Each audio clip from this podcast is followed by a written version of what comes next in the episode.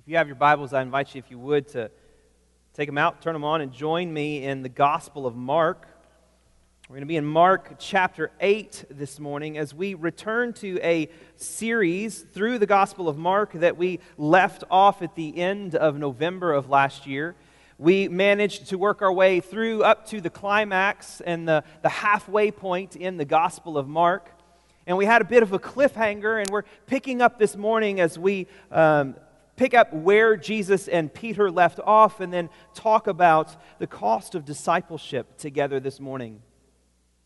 A couple of days ago, I did as many people are doing in this time of year, and that is I, I took time to sit down and prayerfully consider what my goals would be over the next 360 something days, since we're on the third at this point.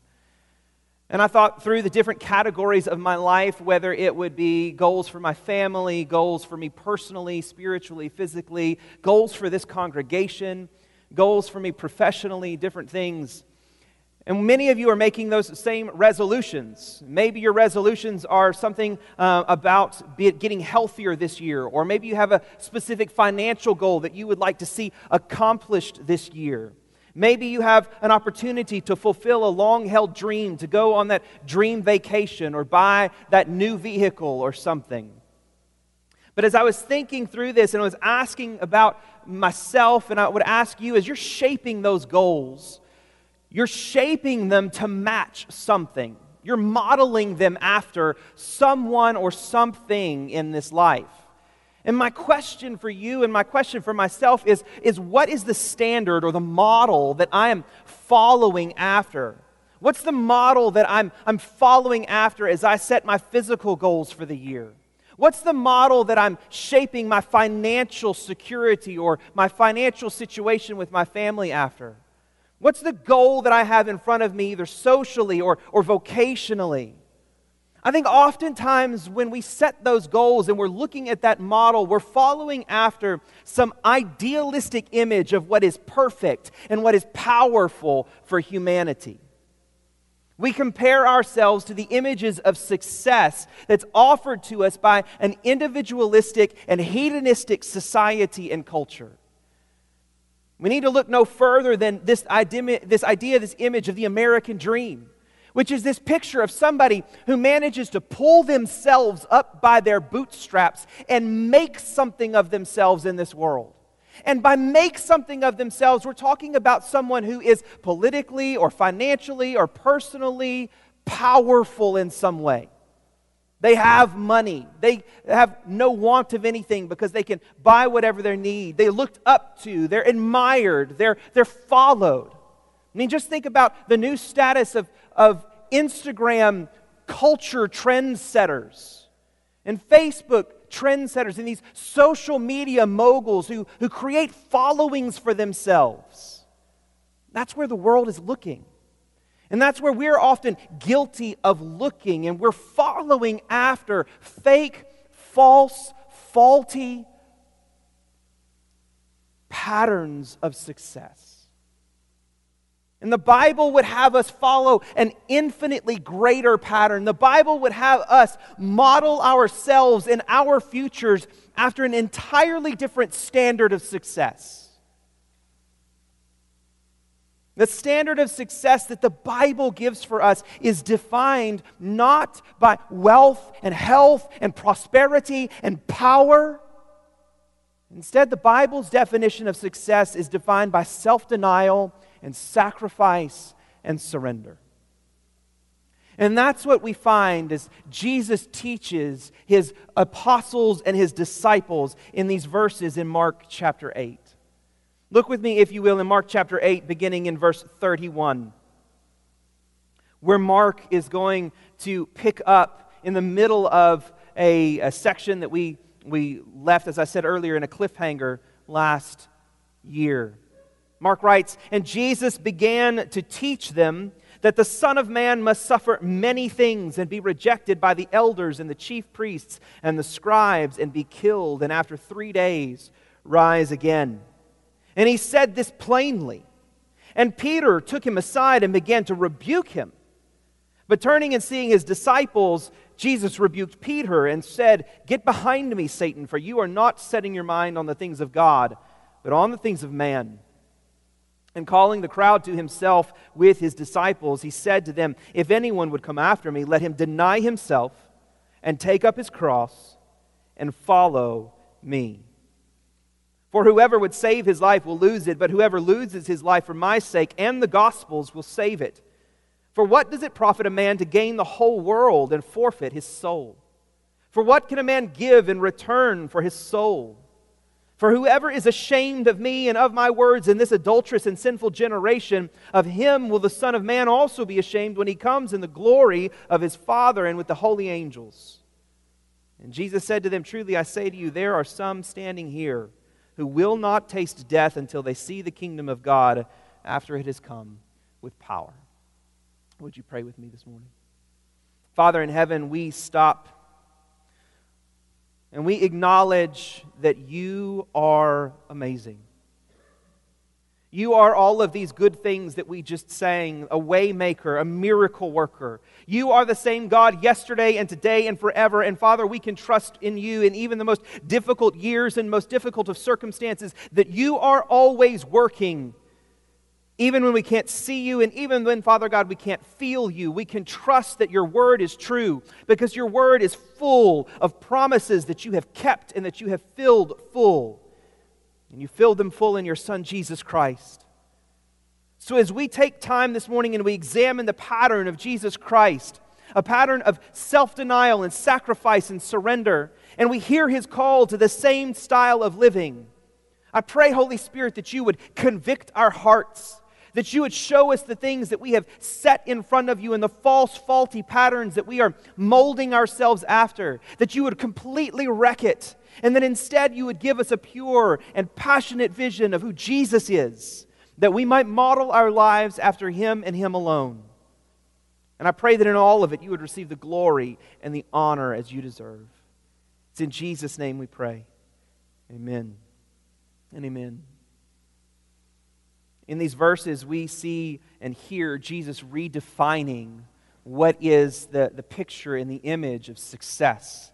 But before we preach through this, it's been about a month, if not a little bit more, since we were in Mark. So I want to back up just a little bit and work our way through this. The first half of Mark is defined by one big question Who is this man? The first seven and a half chapters are dominated by that question of who is this man who has the power to cast out demons, who has the power to stop storms, who has the power to raise people from the dead, who has the power and the authority to define what is acceptable on the Sabbath day, who has the power and the authority to forgive people of their sins. That question continues to pop up throughout the first half of the book, and we got to the climax of that when that question was finally answered by the disciples just a few verses, the first before we picked up here in verse 31, where in 29 Jesus asks the 12, Who do you say that I am? And Peter answers him in this moment of revelation, the spiritual revelation that the Holy Spirit speaks into his heart and gives him a sense of understanding beyond just human understanding. And Peter declares, You're the Christ. You're the King. The anointed one, the expected one, the promised one. You are the Christ. Not a Christ, but the Christ. The fulfillment of all of the promises that God has made to the people of God and to the world. You are Him. And Jesus immediately tells them all, commands them to keep that to themselves. And Jesus has been doing that throughout the first seven and a half chapters of the Gospel of Mark. Every single time someone, whether it be a demon or whether it be an individual, begins to unveil the identity of Jesus, Jesus silences them. He won't let them announce who this person is. And we've wondered this question why is he doing this? And here we immediately understand why. Because as soon as Jesus, as soon as Peter declares Jesus to be the Christ, and Jesus strictly charges them to tell no one about them, he begins to teach them. He begins to redefine for them who the Messiah is supposed to be. In these verses, we discover that Jesus is giving the disciples, the apostles, a new understanding of who the Messiah is. So Jesus exposes the pattern of the, of the, uh, of the Messiah. His, his mission as the Messiah follows a pattern that is established by God and not what has been fantasized or, or thought through by men. Instead, the pattern of Jesus Christ, the pattern of the true Messiah, needs to be reshaped and re-understood. They have this understanding that Jesus is the Christ, but they have a misunderstanding of what the Christ is supposed to do. And so Jesus is going to like take imagine this image, this understanding of who Jesus the Christ is supposed to be like a cup. And they have filled it full of all of these cultural expectations of who the Messiah is supposed to be. Jesus is going to take that cup and dump every bit of it out. Empty it completely, wash it clean, dry it up and fill it with the truth of who the Messiah actually is. Everything that they considered holy and everything that they considered perfect understanding, Jesus is going to trash it all and he's going to instead fill it with a new understanding of who the Messiah is supposed to be. And this Messiah has a, has a pattern that is not one that is victorious, but is instead one that is defined by sacrifice and suffering. And he is going to teach this to them in a new way. One of the, the, the, characteristics of Jesus' teachings up to this point is that he has been teaching in parables. If you'll remember, it was his pattern to teach in parables. And we, we define a parable as a story or a teaching or even actions of Jesus Christ that unveil a spiritual reality, that take what was spiritually hidden and bring it to light. One that's crucial for our understanding of this section that we move forward is what happens in the verses before this, in verses 22 through 26 of chapter 8, where Jesus heals the blind man of Bethsaida. And if you'll remember, throughout the majority of up to this point in the Gospel of Mark, Jesus has the ability to heal miraculously just with a simple spoken word. He raises someone from the dead by speaking a simple phrase, Little girl, it's time to get up. That's how powerful he is. But in this moment and in this instant, with this blind man of Bethsaida, Jesus heals him physic, by, by a physical element, not just a verbal element, and it takes place in stages. Where the blind man of Bethsaida, Jesus takes him and he, he touches his eyes and he asks him, Can you see? And he says, I see people, but they look like trees. Then Jesus touches him again, and it's at that point that his eyes are opened. And we said that the answer to the, the reason there is not because there was something wrong with the man or because there was something wrong with Jesus, but because there was something wrong with the disciples. He had just told them that they do not yet understand. Are you without understanding? And so Jesus uses this opportunity to have a physical parable in which he reveals the spiritual blindness of the disciples. And so we see Jesus establishes this pattern at the beginning that this is what the ministry of the Son of Man is going to be. That he is going to be rejected by the elders and the chief priests and the scribes. He's going to be killed, and after three days, he's going to rise again. This is the first of three prophecies that Jesus is going to give to the disciples. And the pattern that's going to happen at this point is Jesus is going to teach on the suffering that is coming to the Messiah and on the other side of the suffering, the victory. These aren't just passion predictions of Jesus' death.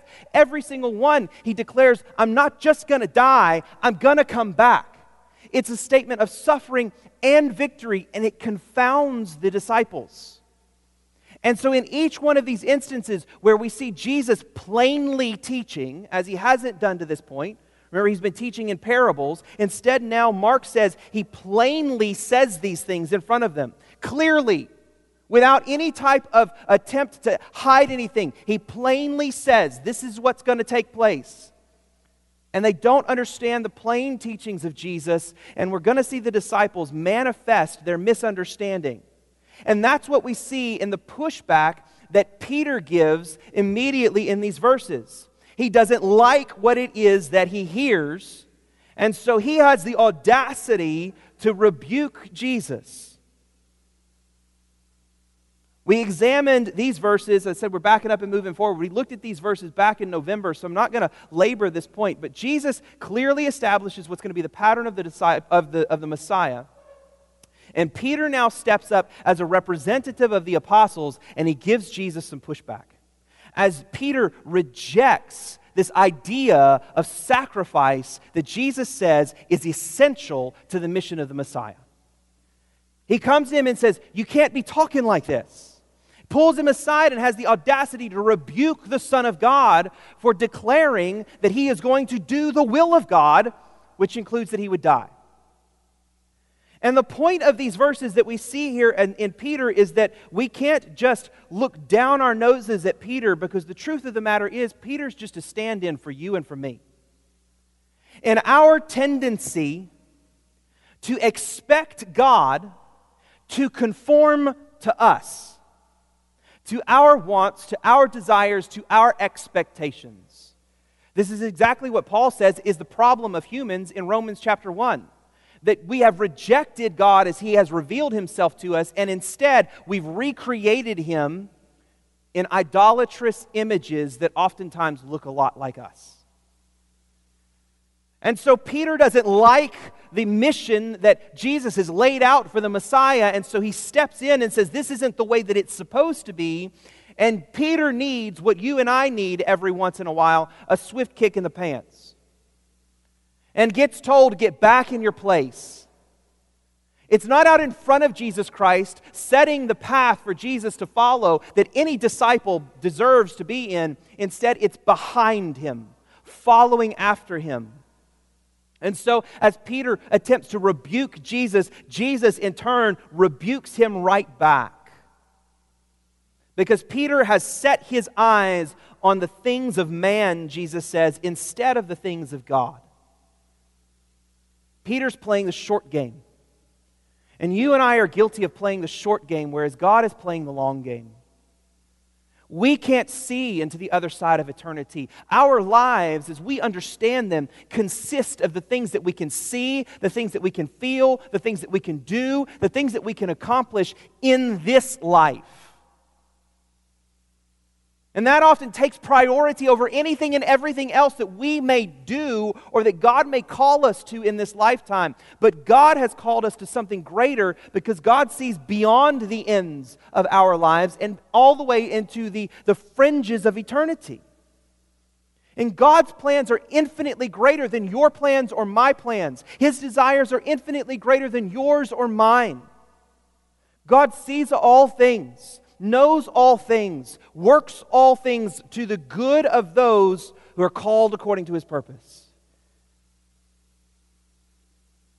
What we need is something, though, to bridge that gap between what we can see and what we can't. And that's when Jesus gives to the, not just the 12, the apostles, but to all of the disciples who are in the vicinity, to you and to me, Jesus gives a promise a promise that calls us to something, that expects something from us. We see that promise near the end of the verses that we've read this morning, where Jesus begins to appeal to our sense of self preservation. Listen, if you want to have life, if you want to save your life, you're going to have to lay it down. I mean, your soul, what is your soul worth? All of the money that you can, uh, that you can accumulate for yourself in this life cannot purchase your soul from God.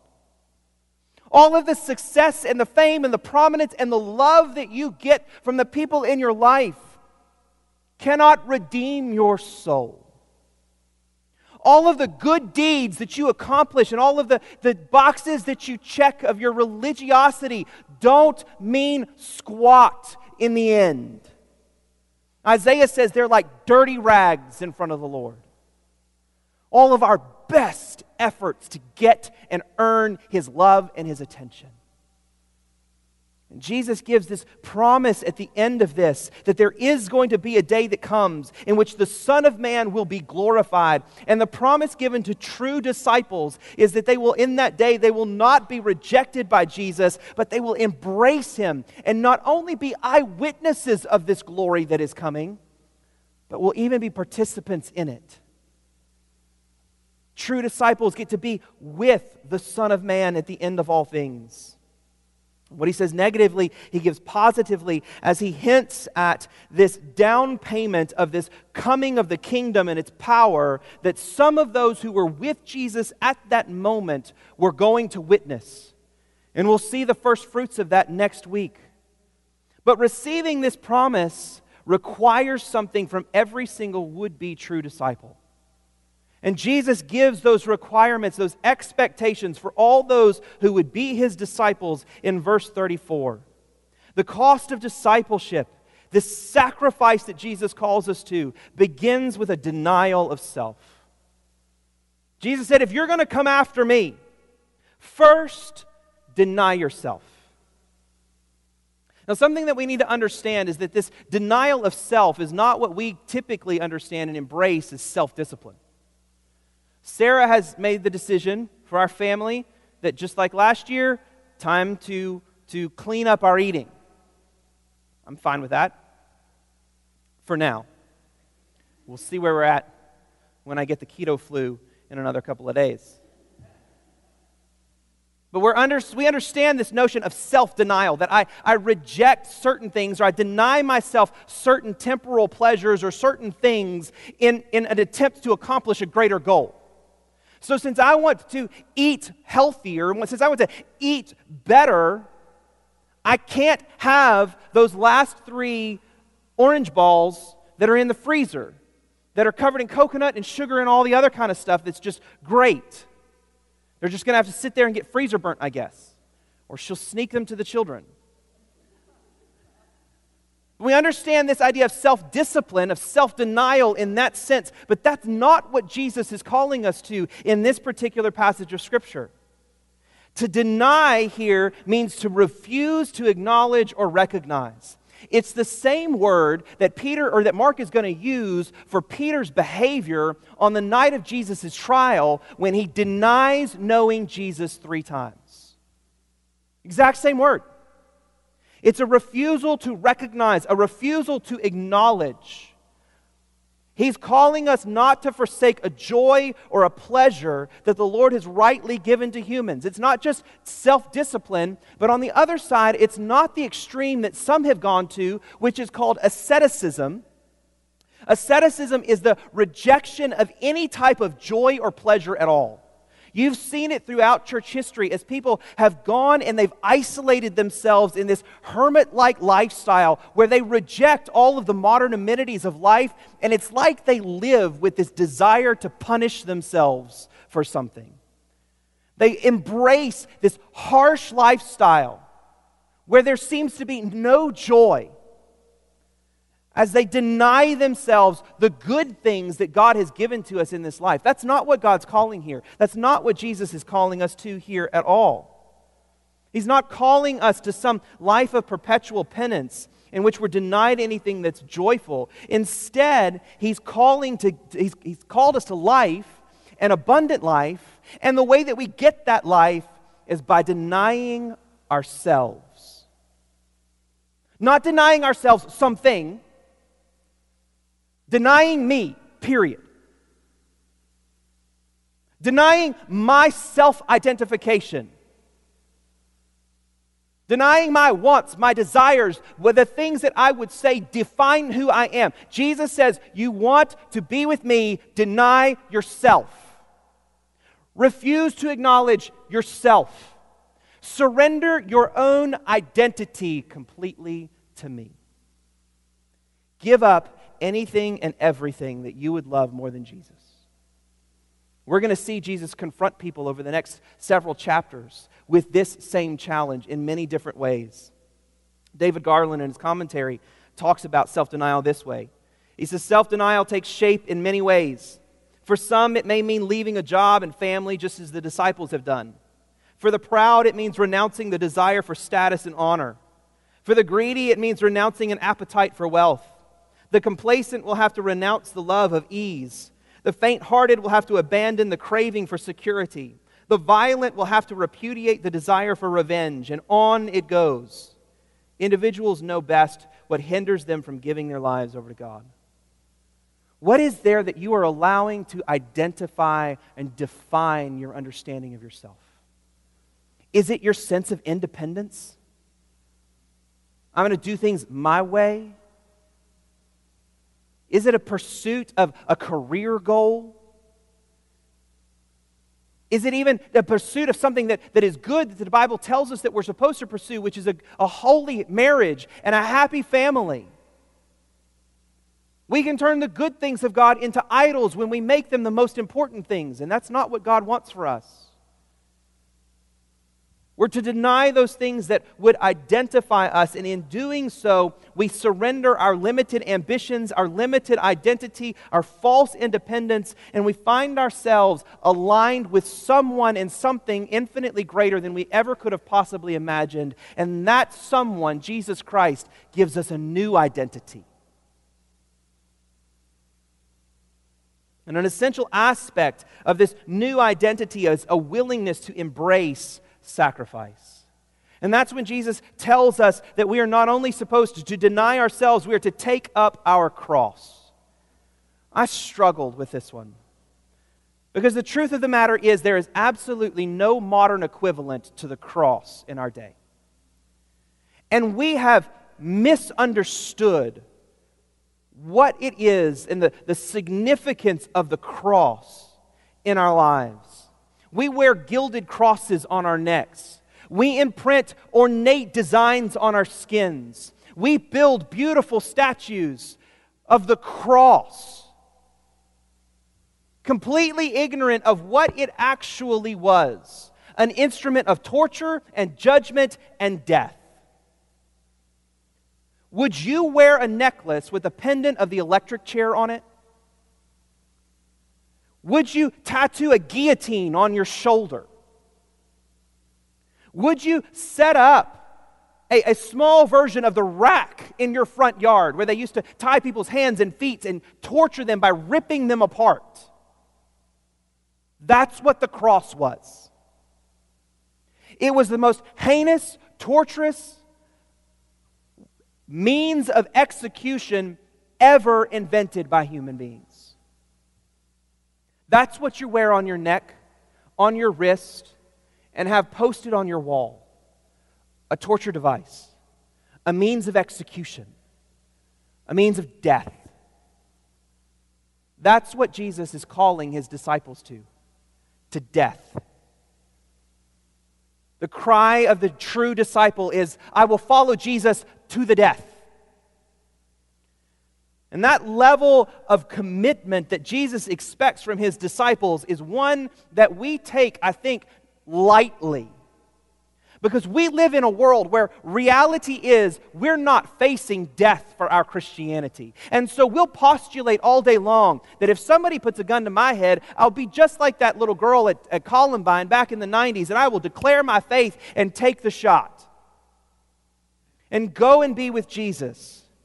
Because the truth of the matter is, many of us are motivated by martyrdom, where we love this idea of I'll be glorified just like she was, I'll be remembered just like she was, I'll be, I'll be admired just like she was. But what about those faceless men and women on the other side of the world in the last years or so that we have watched be beheaded by ISIS and other organizations? We'll never know who they were. Maybe you do, I don't. But I would put it this way.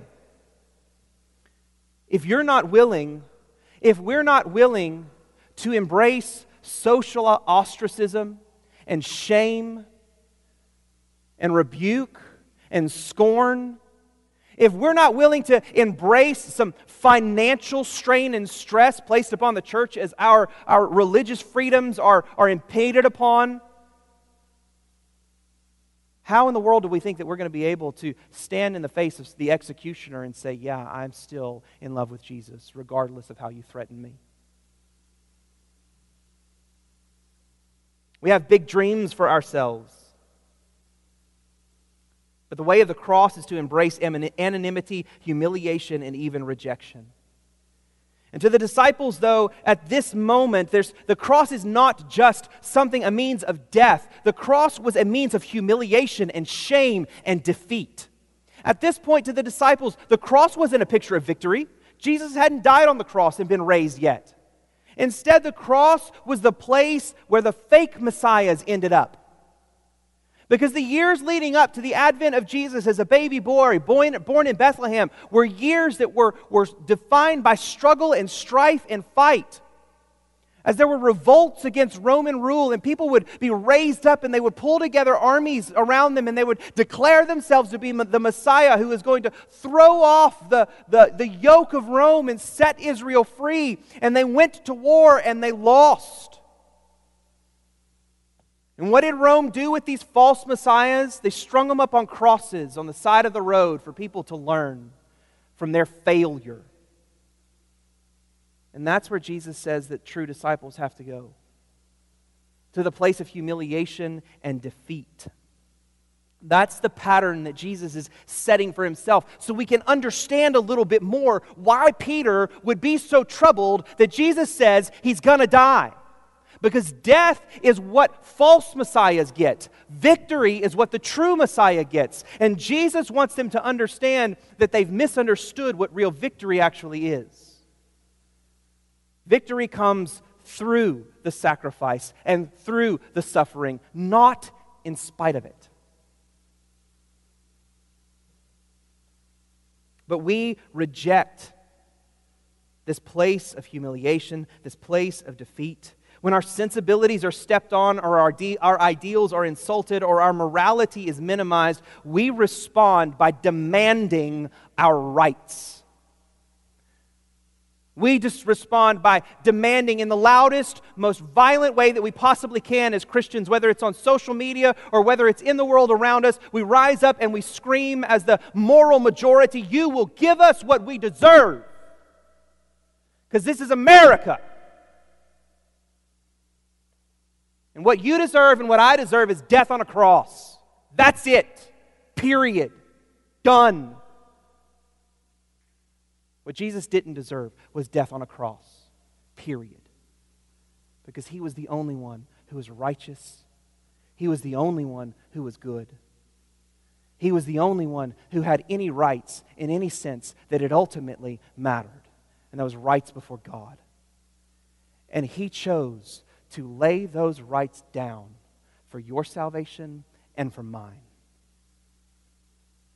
We're called to embrace the sacrifice, to lay our rights down for the good of one another and for the world outside, to give our lives away for the sake of the gospel. Finally, we're to follow Jesus. We deny ourselves to embrace sacrifice. And Jesus said, Follow me. Pick up your cross, get in the race, follow me. Not as spectators hovering above the path of Calvary and the Via Dolorosa in the blimp as you cheer Jesus on to do what it is that you can't do for yourself not as the spectator on the side of the road, clapping him along as he achieves your victory for you, which is all true in all the promises of the gospel of Jesus Christ, that he has done everything necessary, but he invites you now to get on the road behind him and step in the steps that he has already made as the runner and the rider who is embracing the trials and the struggles as you run up the hills and you ride down into the valleys and you experience the thrills and the pains and the stresses and the anxieties of a life with Jesus. Following Him every step of the way.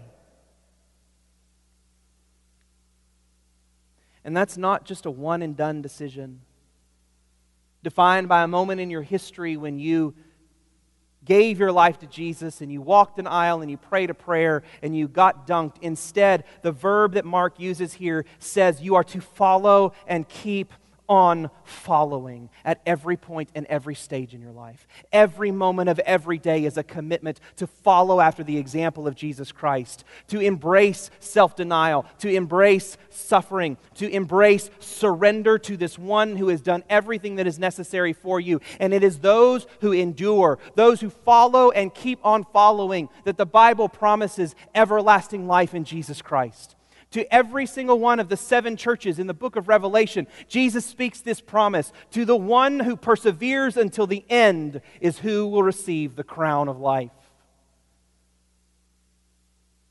Going back to where Jesus was earlier in the Gospel of Mark, it's the soil that produces fruit that is the source of life and bears evidence of life. Not the one that brought up a shoot that looked real pretty for a little while and then died. It's the one that bears fruit. We're called to a different understanding of what is success. Not power, not prominence, not prosperity, not health, wealth, and all of the things that the televangelists promise if you'll write them a check that you'll receive from God. Jesus' path is a pathway of suffering and shame, meekness, humiliation, and it's through that that we receive the promise of glory. So, how are you shaping your life? Are you shaping it after fleeting, faulty, false models that this world holds up? Or are you surrendered to Jesus Christ today? The one who set the path for you. The one who, though he didn't deserve, picked up a cross, bore it to the point of Calvary, where his body was broken and beaten and bloody and gushing its very life out for you and for me, where he drank the cup of God's wrath and endured your eternity of damnation in hell and my eternity of damnation in hell, are you surrendered to him today? Have you given your life by trusting in Jesus for your salvation? And if so, maybe this year your goals should include goals and a plan for purity, for humility, for generosity, for sacrifice as you redefine your understanding of success based on Jesus' examples and not what you see in Hollywood or on Instagram or anywhere else. Would you take a moment and go before the Lord in prayer and ask God how it is that you need to respond? As Dr. Garland said in his commentary, the individual knows best what hinders them from giving their lives over to God. So let's take a moment in prayer and ask the Holy Spirit to reveal to you what is it that's standing in your way? What is it that's keeping you from being a true disciple of Jesus Christ today?